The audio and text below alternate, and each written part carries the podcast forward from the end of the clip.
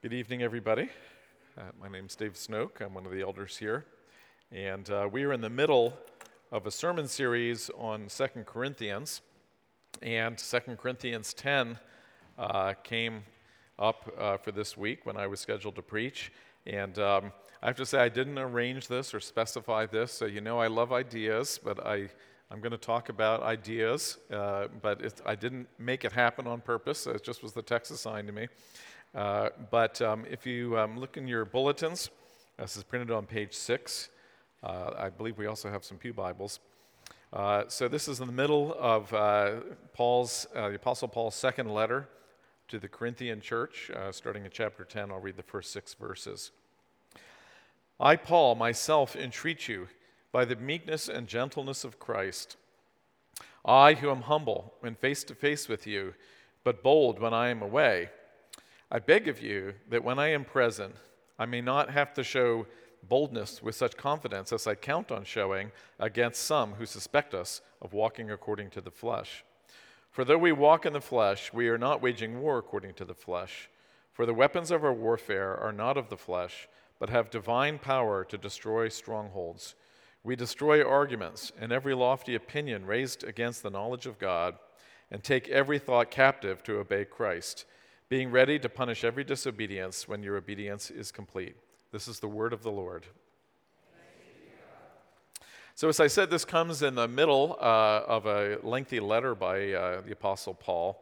Uh, and the context of this, just to give you a little background, you can see it in the first few verses uh, of what he's talking about. Uh, there's conflict going on, and there's a lot of different conflicts going on that Paul addresses uh, in his letter. But at this point, he's dealing specifically with people who are undermining his own authority. So, one of the things which was uh, one of the battles that Paul is fighting is that uh, although he had played an important role in the founding of the church, uh, when uh, he left and he's uh, now away, there's new teachers who've come along and they're saying, well, Paul, you know, he's doesn't really, he's not really such a big authority, uh, and you know, we have uh, much more to tell you, and they were contradicting some of the things that Paul was saying. Uh, and part of that, Paul actually refers to here in the uh, first uh, sentence there in the first verse. There's sort of what seems to be a quote of other, what other people say about him, saying, Well, I am humble when face to face with you, but bold towards you when I am away. He seems to be quoting what other people are saying about him. And it probably was true that uh, Paul was not a, uh, uh, a fiery orator. Uh, there was, in that day, as in many generations, including in our own country, uh, in a lot of places, a tradition of the great orator. You know, the person who just pounds the pulpit and blows you away with their speaking and so on. Uh, and uh, that was true in the uh, ancient Greek and Roman days. People would actually pay money to hear someone give the latest opinion, and they would be very powerful in their uh, speaking. And Paul apparently wasn't particularly that way. Uh, but he's actually he's not admitting this charge, of course, at all. He's actually saying, uh, "I am going to be bold toward you when I come." So it may not be in the volume of his voice, but in fact, he had apostolic authority, and he, and he stood on that. Um, but in the midst of this, as he's dealing with this conflict, uh, he goes on uh, to talk about uh, the, the, verses that are sort of the key part of what I want to focus in on. he says, "Though we walk in the flesh." We are not waging war according to the flesh, for the weapons of our warfare are not of the flesh, but have divine power to destroy strongholds. Now, at one level, he's saying this in response to these other people. He's saying, My preaching is not in the flesh. I am speaking with divine authority. Uh, he's not doing it merely in the power of a really good emotional speech uh, and so on. Uh, but he's actually making a more general point here uh, which really applies to us today and not just for the conflict uh, that he's dealing with, uh, which is uh, he's talking about a type of war uh, that he is involved in waging. And so that's point number one. There's an outline in the bulletin if you're following along with that. but my first point about the passage is simply that from Paul's perspective, we are in a war. And maybe you've never thought about that. I was sort of ask you to think about this. Do you think of yourself as a Christian as being in the middle of a war? Now, in our day, uh, it might be easy to say, oh, yeah, we're in the middle of a culture war, uh, and there's all this power politics going on, and so on. Uh, but that's sort of specific to our day. It's not completely unrelated to what Paul is talking about. Uh, but Paul is not talking about power politics in the Roman Empire and you know getting a lot of people together to put in a particular general or a senator or something like that. Uh, he's talking about uh, what oftentimes we call spiritual warfare. Uh, that there's a deeper uh, kind of war that's going on. Uh, but I would, I would ask you actually, as Christians, do you see yourself as in a war? Or do you see yourself as in peacetime? In, in practice, I would say a lot of us Christians, uh, including myself, we really don't want to be at war. We want to just have everything go smoothly and just have everything be nice uh, and not be engaged uh, in any kind of war. Uh, and yet, uh, the scripture says we are involved in a spiritual warfare uh, against spiritual powers. And um, it is something that we really don't have the option to opt out of. Uh, we're in the middle of a war for the long haul. Uh, and so, let me just give you a few sort of war stories, war analogies, and using borrowed material to some degree. I remember hearing a preacher many, many years ago talking about, say, the D Day invasion and you think about the soldiers who we all admire these days who landed on the beaches. Many of them were killed on the spot. Uh, many of them went on for months, saw friends killed, and so on. Uh, do you think any of them preferred that as like their the best thing that they wanted to do? Like that was their ideal life? Well, clearly not, right? Well, why did they do it then? Well, because they knew they were in a war. They knew that they were involved in a battle, and they said, I'm going to step up. I'm going to do what needs to be done because there, in fact, is a war, and I'm going to step up and do my part. Uh, and so, um, it's, it's on one hand, you could say, well, it is legitimate for us to not to want to be uh, wearied out, to be uh, completely exhausted all the time. And so we have a legitimate desire for rest. Uh, and you can think about that with those soldiers. Those soldiers were not in the pitch of battle year after year, 24 7, right? They got times of rest. So the soldiers in World War II would be, they'd get leave, they would get sent out, uh, they'd have time off. If they had been in battle a long time, the generals would rotate out some troops and rotate other troops in so that one troop wasn't completely exhausted. Uh, but all of their rest took place in the context of knowing that they're in a war. Uh, in the same way, I would say, as Christians, when I say we're in a war, I don't want to put before you the idea that you need to like wear yourself out and be completely exhausted all the time. Uh, but on the other hand, our rest comes in the context of we are in a war. Uh, and you are doing whatever rest you need to sustain yourself for the long haul, for the long haul war that you're in. Uh, and so we need to see ourselves in that as Paul does. So, just sort of moving on then to point number two, uh, you might legitimately ask, um, well, is this our war?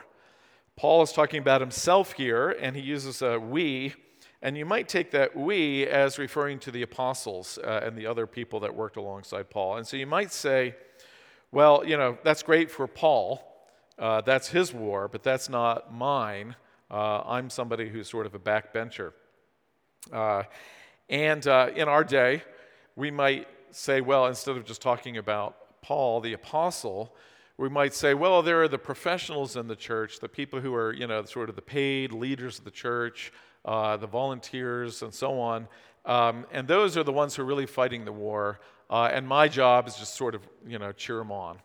Uh, well, that's actually not the way Paul talks. If you look at the rest of Paul's letters, uh, it's pretty clear that's not the way he's thinking. Uh, in your additional scripture on page 7, I put Ephesians chapter 4. It's a passage that we often quote in this church. And he gave the apostles, including uh, Paul, the prophets, evangelists, shepherds, and teachers to equip the saints for the work of ministry, for building up the body of Christ, until we attain to the unity of faith and the knowledge of the Son of God, to mature manhood, to the measure of the stature of the, stature of the fullness of Christ, so that we may no longer be children, tossed to and fro by the waves and carried about by every wind of doctrine, by human cunning, craftiness, and deceitful schemes, Rather, speaking the truth in love, we are to grow up in every way into Him who is the head. Now, there's a lot there in that verse. I'm just going to sort of focus on the beginning and the end. First of all, it says that the leader's job is to equip the saints uh, to do the fight. Right? Uh, it's not just the leaders who carry on the war, uh, but their job is to prepare. And so, again, if you think of the war analogy, the generals uh, aren't always out there in the front lines but they are supposed to be able to teach the soldiers how to be good fighters, right? So the leaders are training up the soldiers to be a good fighting team.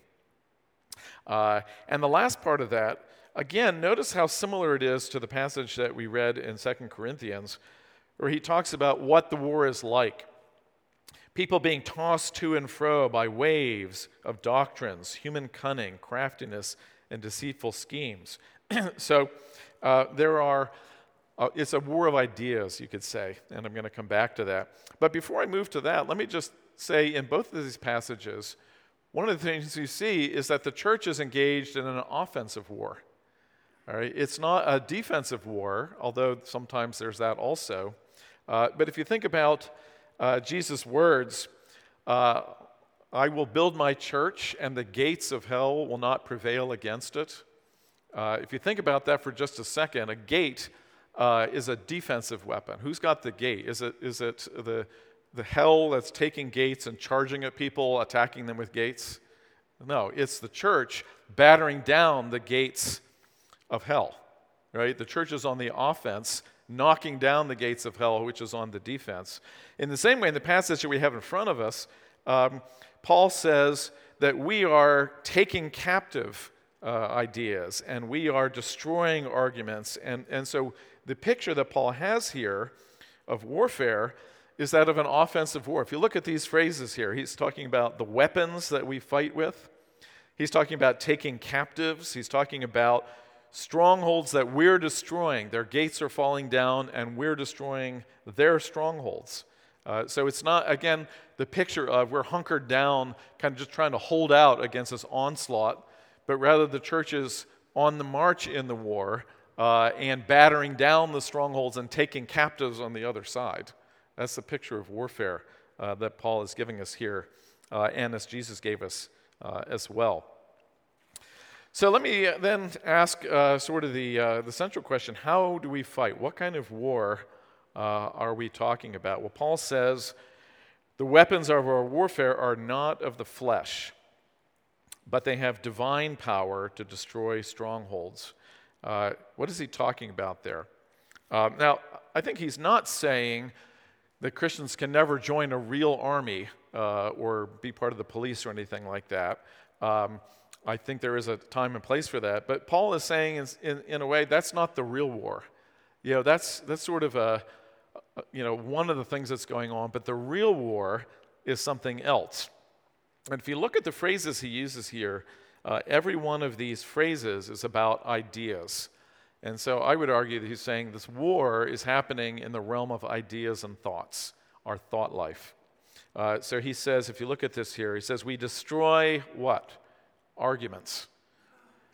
We destroy, he says, lofty opinions. What's an opinion? It's another type of knowledge. All right? We're raising, we're destroying opinions that are raised against what? The knowledge of God. Okay? What are the captives? We're, we're, we're taking captives. Who are our captives? Thoughts, he says. We're taking every thought uh, captive. Uh, and again, if you go back and look at the Ephesians 4 1 that I quoted uh, earlier, he says, um, We are not to be carried about by the winds of what? Doctrine, uh, by human cunning, i.e., arguments, uh, and deceitful schemes, but rather, he says, speaking the truth, that's ideas again, uh, in love, we are to grow up into him. And so you just can't miss how much the apostle focuses in on ideas and the importance of ideas. Uh, and I uh, also put in your additional scriptures uh, Romans 12, where he says, Do not be conformed to this world, but be transformed by what?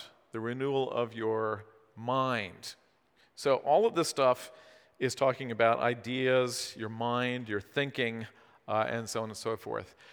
Now, at one level, I'm sure some of you are thinking, yeah, well, Dave's a professor. He lives in the world of ideas. It's easy for him to say, right? Okay. So I'm kind of playing to my strengths here, saying, you know, you all need to think good ideas uh, and need to, you know, uh, uh, think about Christianity more from uh, that mental aspect. Um, but I'm not going to be apologetic about that. Um, the fact is, not everybody is called to be an intellectual, but Christianity is not supposed to be anti intellectual.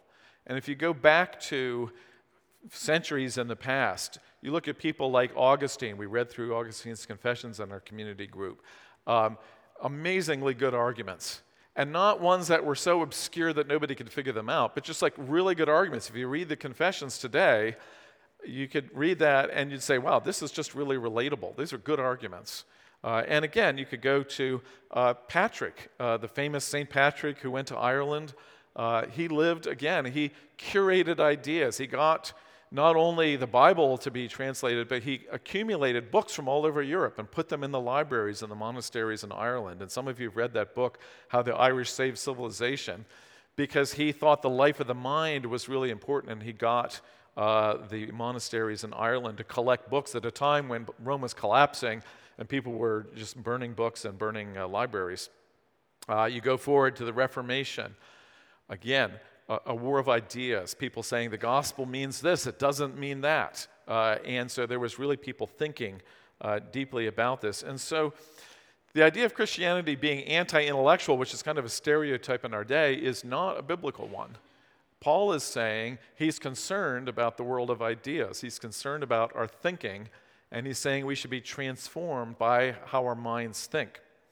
Uh, now, I don't mean that everybody has to, you know, start writing scholarly articles about theology, um, but I'll give you just a few things that I think it does mean. Uh, one is to study God's Word, to actually read the Bible, uh, and to study it for the purpose of understanding it, not just, you know, sort of turn the pages and read it rotely, but to, to read for understanding, and that's involving your mind, okay? Um, another is to read Christian books. Uh, we've got a library over there. Not everybody knows the church has a library. There's a library there. Uh, you can get books online uh, fairly cheaply. If you don't know good books to read, ask people around you. They'll recommend good books to you. Uh, but we often see the wisdom of the church for our day uh, in these Christian books. Uh, it's exercising our mind. And lastly, I would say, actually just cultivate the practice of meditation. Like, think about stuff. Uh, you know, like if you read something in the Bible, think, how does, how does that work? Does it make sense? Do I understand these things? Uh, and how does that work out? Uh, these are all uh, things that you could say is the life of the mind. And you may not consider yourself to be someone really oriented around ideas, but um, the Bible treats us as whole people. It has a holistic approach. And so, on the one hand, we might have some people who live a sedentary life and neglect their bodies and live only in the world of ideas. And we would all say, well, that's not very healthy. Uh, you need to get exercise, you need to take care of yourself. But it's equally unhealthy, especially as a Christian, to neglect your mind. You are a person with a mind. If you're a human, you have a mind, and God calls you to use that mind to think about the things that he has told us in his word. Uh, and so, um, uh, again, I just want to say, as much as we may be in the middle of cultural battles and things like that, the war that Paul is talking about is primarily about what we might call worldview, about how do you see the world? Do you see the world from God's perspective, or are you buying into all the things that come down the pike? Uh, and to go out in the world today, you know, without having any life of the mind, and you just turn on the internet and you click on one thing, you get like six attacks on Christianity. Right? So it's like going out defenseless uh, if you don't have a knowledge of God's word and a knowledge of what the church has uh, said and done uh, in regard to that. Now, I'm just going to finish with, um, well, I've got, I've got one main finishing point, and then I've got a kind of, a, of an add on one at the end. Uh, the balance to this uh, we see both in the passage uh, that's in front of us as well as in the Ephesians 1. So Paul says, I entreat you by the meekness and gentleness of Christ. And then in the Ephesians passage I read, uh, he says, speaking the truth in love, we are to grow up uh, in every way. Uh, so, everything I've said up to this point, uh, there's a danger in it. And uh, if you've been around Presbyterian churches long enough, you know of this danger, which is that there will be some young person, usually a young man, sometimes not so young, who will say, This is a perfect justification for being argumentative, right? And so uh, the take home message is that I should argue with people about theology all the time, right? Uh, don't hear that, okay? Uh, that's not what I'm saying. There is a place for debate uh, and making logical and rational arguments and so on, but Paul is not. Uh, primarily here talking about somebody who just always has to be right, somebody who is argumentative and just sort of proving obscure points. Uh, Paul wants us to major on the majors and minor on the minors. Uh, and um, uh, Pastor Matt this morning uh, quoted me, actually, but actually, that's a stolen quote because I stole it from George Verwer, um, who was a very famous missionary in the past uh, century, uh, who founded a group called Operation Mobilization, if you know what that group is. but yeah, he said he's heard of people and people say about them, oh, that person's really good on doctrine, but he's not very loving. And his response is, no, you mean his, he's not very good on doctrine. Because the doctrine of the Bible is to love. And if you get that one right, it's like trying, it's like someone saying, well, he's really good at physics, but he can't work any of the problems. Like, you know, the application is to love. And so if you can't actually do any of the applications, not only are you not loving, but your theology is flawed because it's allowed you to deprioritize something that the Bible puts as a top priority. Uh, and so, uh, in everything that we see in the Bible, it never says you get to just blast people. Uh, it says that you speak the truth in love, uh, and that you, as Paul says here, entreat people uh, with the meekness and gentleness of Christ. Uh, and as Pastor Matt talked about this morning, uh, with, uh, with the humility of Christ.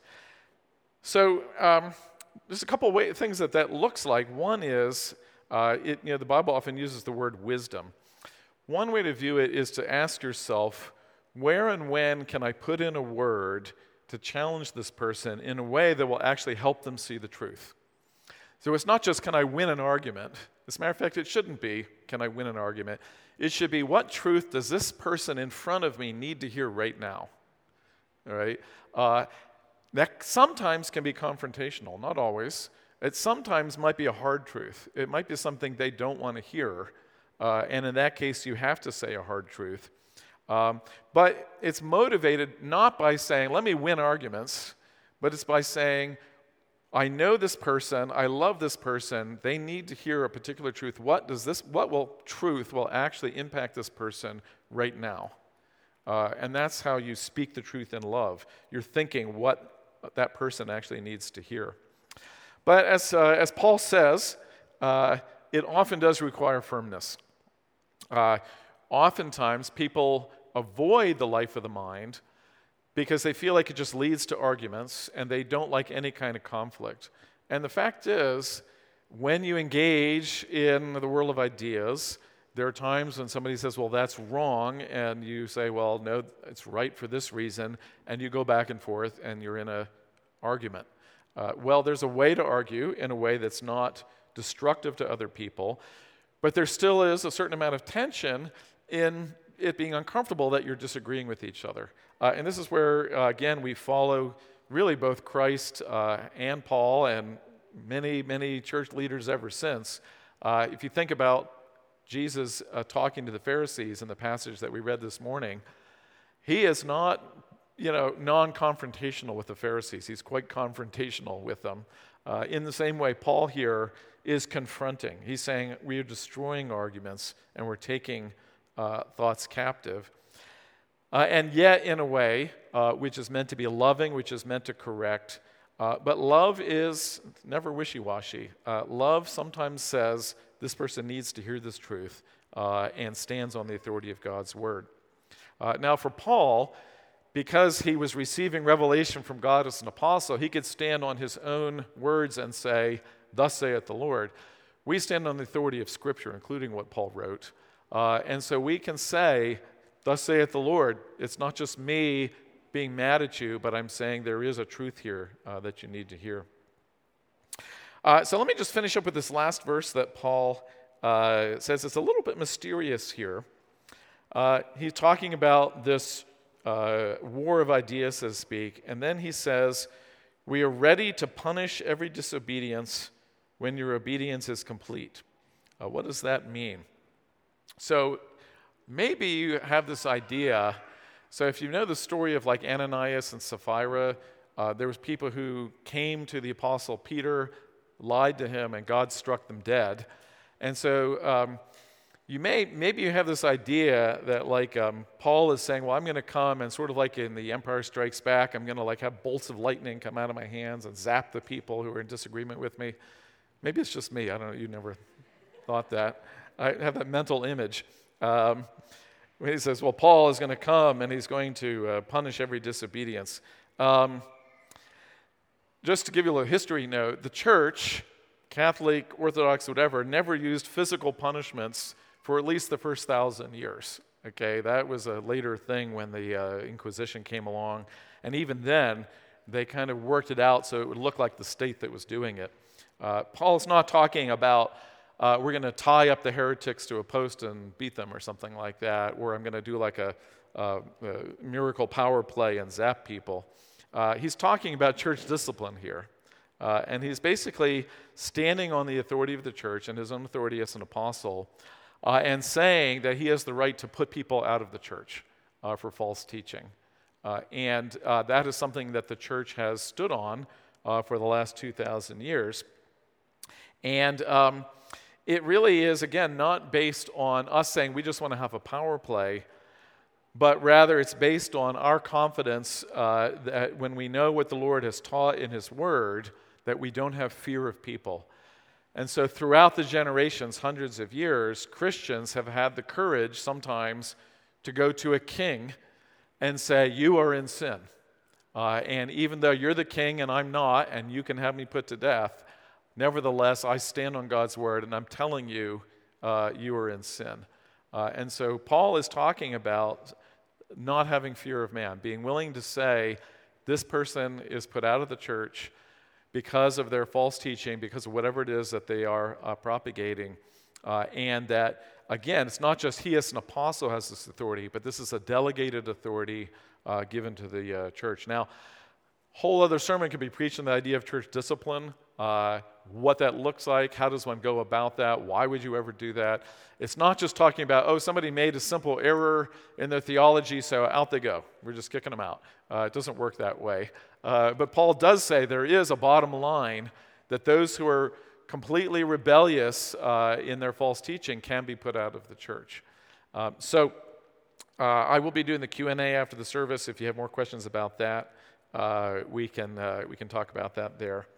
Uh, but I want to just leave you again with this um, basic picture that Paul has that, first of all, you're in a war whether or not you want, want to be. Uh, and we are called to take up the weapons that God has given us. Uh, and whole other sermon could be preached on Paul's image of the armor of God, the word of the Lord being the sword, and, and so on. There's a whole passage about the armor and so on. Uh, but we can't miss that a big part of that war is about our thought life.